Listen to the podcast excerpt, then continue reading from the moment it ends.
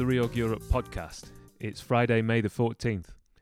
Today we're going to talk about the English High Court's recent judgment in relation to Virgin Active's Part 26A restructuring plan and what it means for the new tool in the UK. We're also going to catch up on German retailer Douglas, which published its quarterly earnings report earlier this week. First, though, a couple of notices on some goings on around Reorg. Our India coverage team are hosting a webinar on direct lending next Thursday, May the 20th. In India, private investors have plugged the gap left by traditional funding avenues such as banks and non banking financial companies. However, with central banks opting to keep the liquidity flowing to tackle the pandemic, spreads have narrowed while risks increased for these types of investors. Alongside industry guest Eshwar Karra from Kotak Special Situations Fund, the team will examine the challenges investors are facing in the COVID era and where the opportunities lie. If you're interested, please email marketing at reorg.com to register for the event. Elsewhere, we're excited to announce our new CLO database, made possible via a data collaboration between Reorg and Moody's Analytics. The CLO database provides access to syndicated loan ownership data in a searchable, sortable format to enhance investment and advisory decision making. Supported by Moody's data, Reorg now has underlying holdings and collateral data on the CLO universe, which covers $872 billion in CLO assets. The database helps Reorg subscribers better understand the ownership profile of syndicated loans to make better business, investment, and advisory decisions. Specifically, giving them the ability to look up certain loans or investors, identify the volume of loans held by CLOs, and find potential creditors to organise with. For more information on the CLO database, please email sales at reorg.com. Earlier this week, Justice Snowden in the English High Court sanctioned Virgin Active's Part 26A restructuring plan, and the judgments attracted a lot of attention. I asked legal analyst Shan Qureshi to talk us through why that is. Thanks, Richard. Well, the decision is of great importance to English law and solvency practitioners as it demonstrates that the nascent Part 26A restructuring plan can be used to bind dissenting landlords to a plan. It also demonstrates a further use of the cross class cramdown power. This means that even if a certain class of landlords, who are unsecured company creditors, do not agree to the terms of a proposed deal, they can be bound to it, as long as there is one class of creditor which agrees to the deal. Historically, debtors have used their CVA to amend their landlord rent obligations. However, using the Part 26A to achieve the same outcome sets a precedent. And the plan was challenged at the uh, convening and sanction hearings by the landlords. What kind of argument did they put forward? That's exactly right. Robin Dicker QC led a thorough challenge of the group's plan on behalf of an ad hoc group of landlords. One of the group's major contentions was that landlords had been unfairly disadvantaged in their ability to challenge the plan. For example, by being unable to conduct their own marketing process and produce their own valuations, by the supposedly uncooperative attitude of the plan companies and their advisors to the provision of information, and by the exclusion of the landlords from the process to the advantage of shareholders. As Dicker expressed it in court, if you're not sitting at the table, this is because you are lunch. As to why they challenged the plan, Tom Smith QC, representing the company, had argued that the, this, as this was the first Part 26A to consider cross class cramdown, compromising the rights of landlords, the challenging landlords were taking a hardline approach in order to defeat possible precedent that is not in their commercial interests. The present case is not just about Virgin Active, is what Smith said. Virgin Active is a tiny part of the portfolio of an institutional landlord such as British Land, Land Securities, Knight Frank, and Aberdeen Standard. The ad hoc group of landlords are apparently trying to block the restructuring plans pour encourager les autres. That was Tom Smith's view. And what reasons did uh, Justice Snowden give for dismissing the landlord's challenge? The outcome will provide very useful guidance moving forward for debtors seeking to use the Part 26A plan.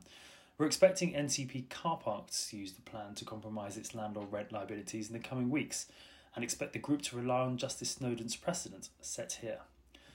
The judge said that he did not accept that he could, as a matter of principle, do anything other than assess the plan on the basis of the evidence before him. He said, I'm not persuaded that my starting point should be to view the evidence of the plan companies with scepticism because of the difficulties the ad hoc group of landlords claim to have faced in obtaining information. Despite Mr. Dicker QC's protestations, the reality is that the ad hoc group of landlords, or their advisors, had been provided with an enormous volume of information and documents. The judge took his starting point that there is no absolute obligation to contact a market testing process as part of a restructuring. Moreover, he agreed that it was not reasonable for the plan companies to act contrary to their advisor's advice to not to conduct such a process. Perhaps to avoid a similar valuation dispute, NCP or National Car Parks says it intends to launch a market, market testing process as part of its Part 26A plan.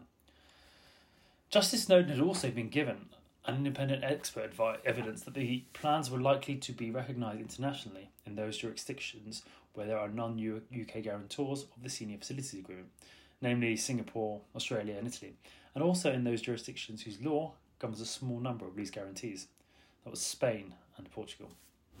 Valuation disputes are quite hotly contested. Did the judge give any further guidance on those? Yes, so Justice Snowden indicated that the Department of Business, Energy and Industrial Strategy response to the outcome of its consultation on insolvency and corporate governance specifically envisaged that the possibility of valuation disputes becoming a point of contention in Part 26A cases.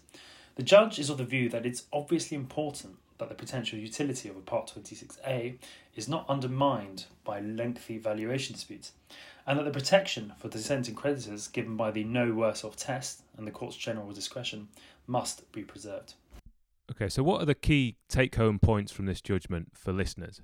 Yes, so the judge was convinced that is not that is now, but only now, apparent that plan companies are not entitled to invite creditors to a meeting if the court is satisfied that none of the members of the class had genuine economic interest in the company. As such, Virgin could have relied on Section 901c4 to promulgate the plan without inviting those classes to vote at all. He added that little or no weight should be placed on their votes. However, the exclusion in this case would have likely raised the same arguments about the relevant alternative and the no worse off test. The judge was not convinced that there was anything inappropriate in the plan companies choosing to utilise Part 26A rather than the CVA, if that appeared more likely to achieve the desired result of rescuing the companies. We've discussed the German retailer Douglas a fair few times on this podcast of late, and the company's been back in the news this week.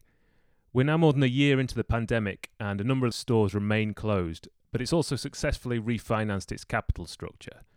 So I spoke to financial analyst Cedric Cassan about where we're at. So yeah, the refinancing package, which included a 200 million um, equity injection, has dealt with the refinancing risk and the 2022 maturity wall. So this was a key success for the company given the environment. When the pandemic struck, the company was already in the middle of a challenging environment with large dated store network, online competition, um, the mixed track record of past acquisitions. Now they have dealt with the maturity wall and the refinancing risks. Uh, the challenges, uh, the other challenges remain and are actually even greater.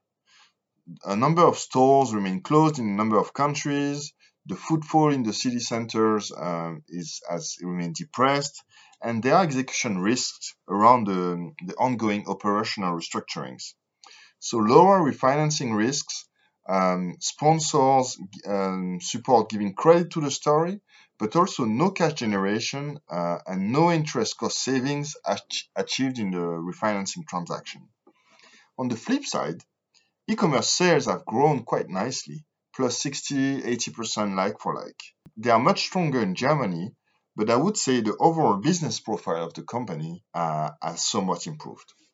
Okay, and as I mentioned, the company's published its earnings this week uh, with uh, an EBITDA loss of 165 million euros, uh, but also some restatements and adjustments which make the overall picture difficult to read. What did you make of the results? Yeah, it was a it, it was a bad quarter for the company from a sales and a cash perspective. Sales-wise, it was the second worst quarter in the pandemic. The top line was down 16% versus last year, which was already down 10% versus 2019. And it was bad everywhere, but especially in Germany. The sales were down 30% uh, over there. Store sales at the group level were down 50%, and this was only partially compensated by uh, online.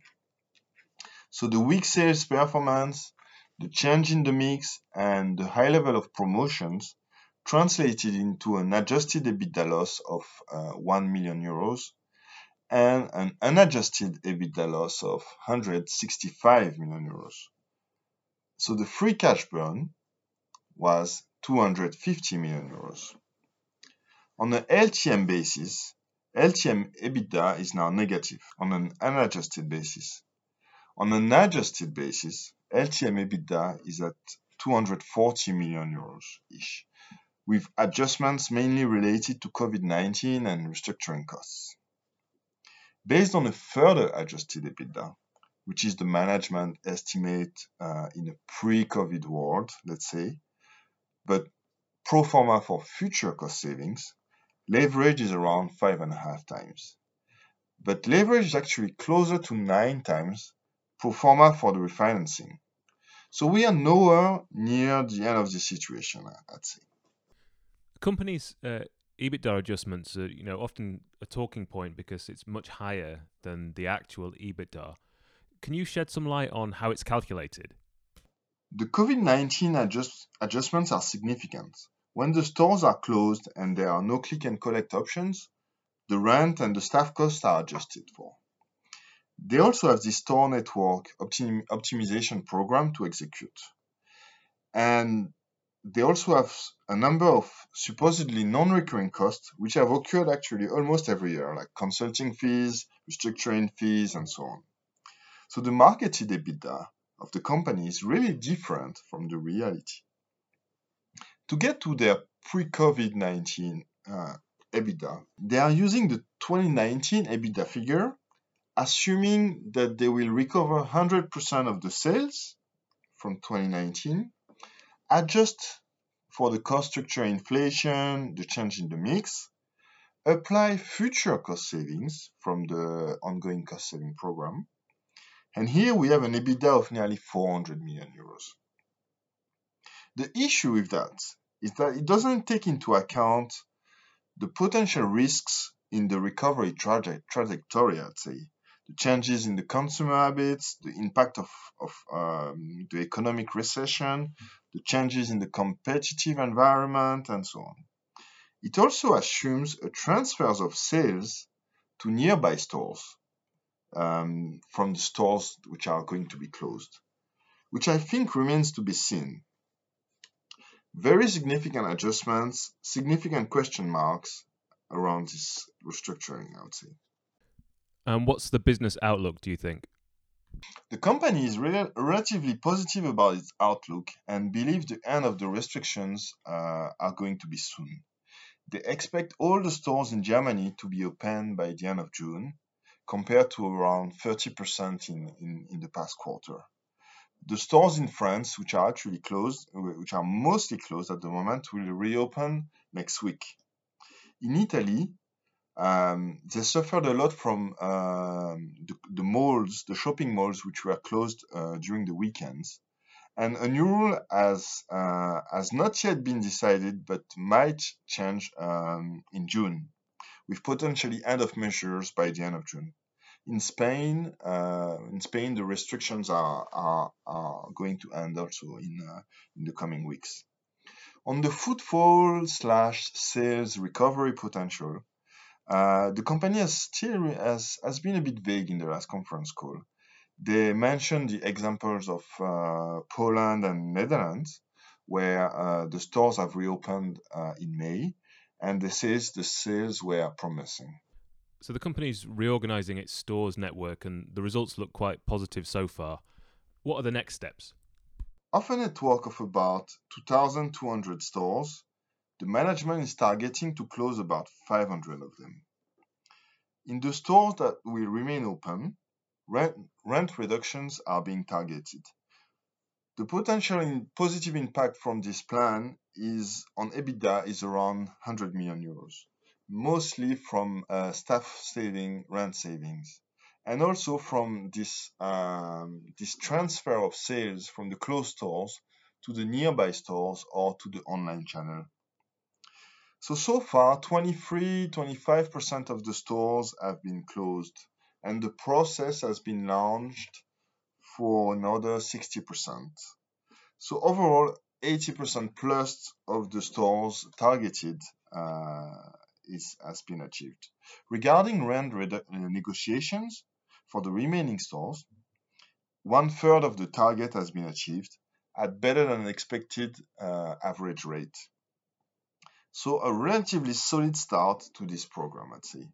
But the first batch of, of stores uh, were the easier ones to close, let's say, uh, because the leases were about to expire or were not renewed uh, on purpose, etc. So the cost of this uh, of this program, I would say, are still ahead of us. So the company liquidity is currently good, but the cash burn continues and it's not expected to improve uh, in the near term and it remains to be seen uh, if the company's expectations uh, in terms of sales transfer to other stores or online are going to be met. And uh, the store sales recovery uh, story is also um, unknown, so a lot of challenges uh, remain ahead. As ever, you can read more about these situations, new products, and events on the Reorg website, reorg.com. We'll be back in two weeks with another Reorg Europe podcast, but until then, stay safe and thank you very much for listening.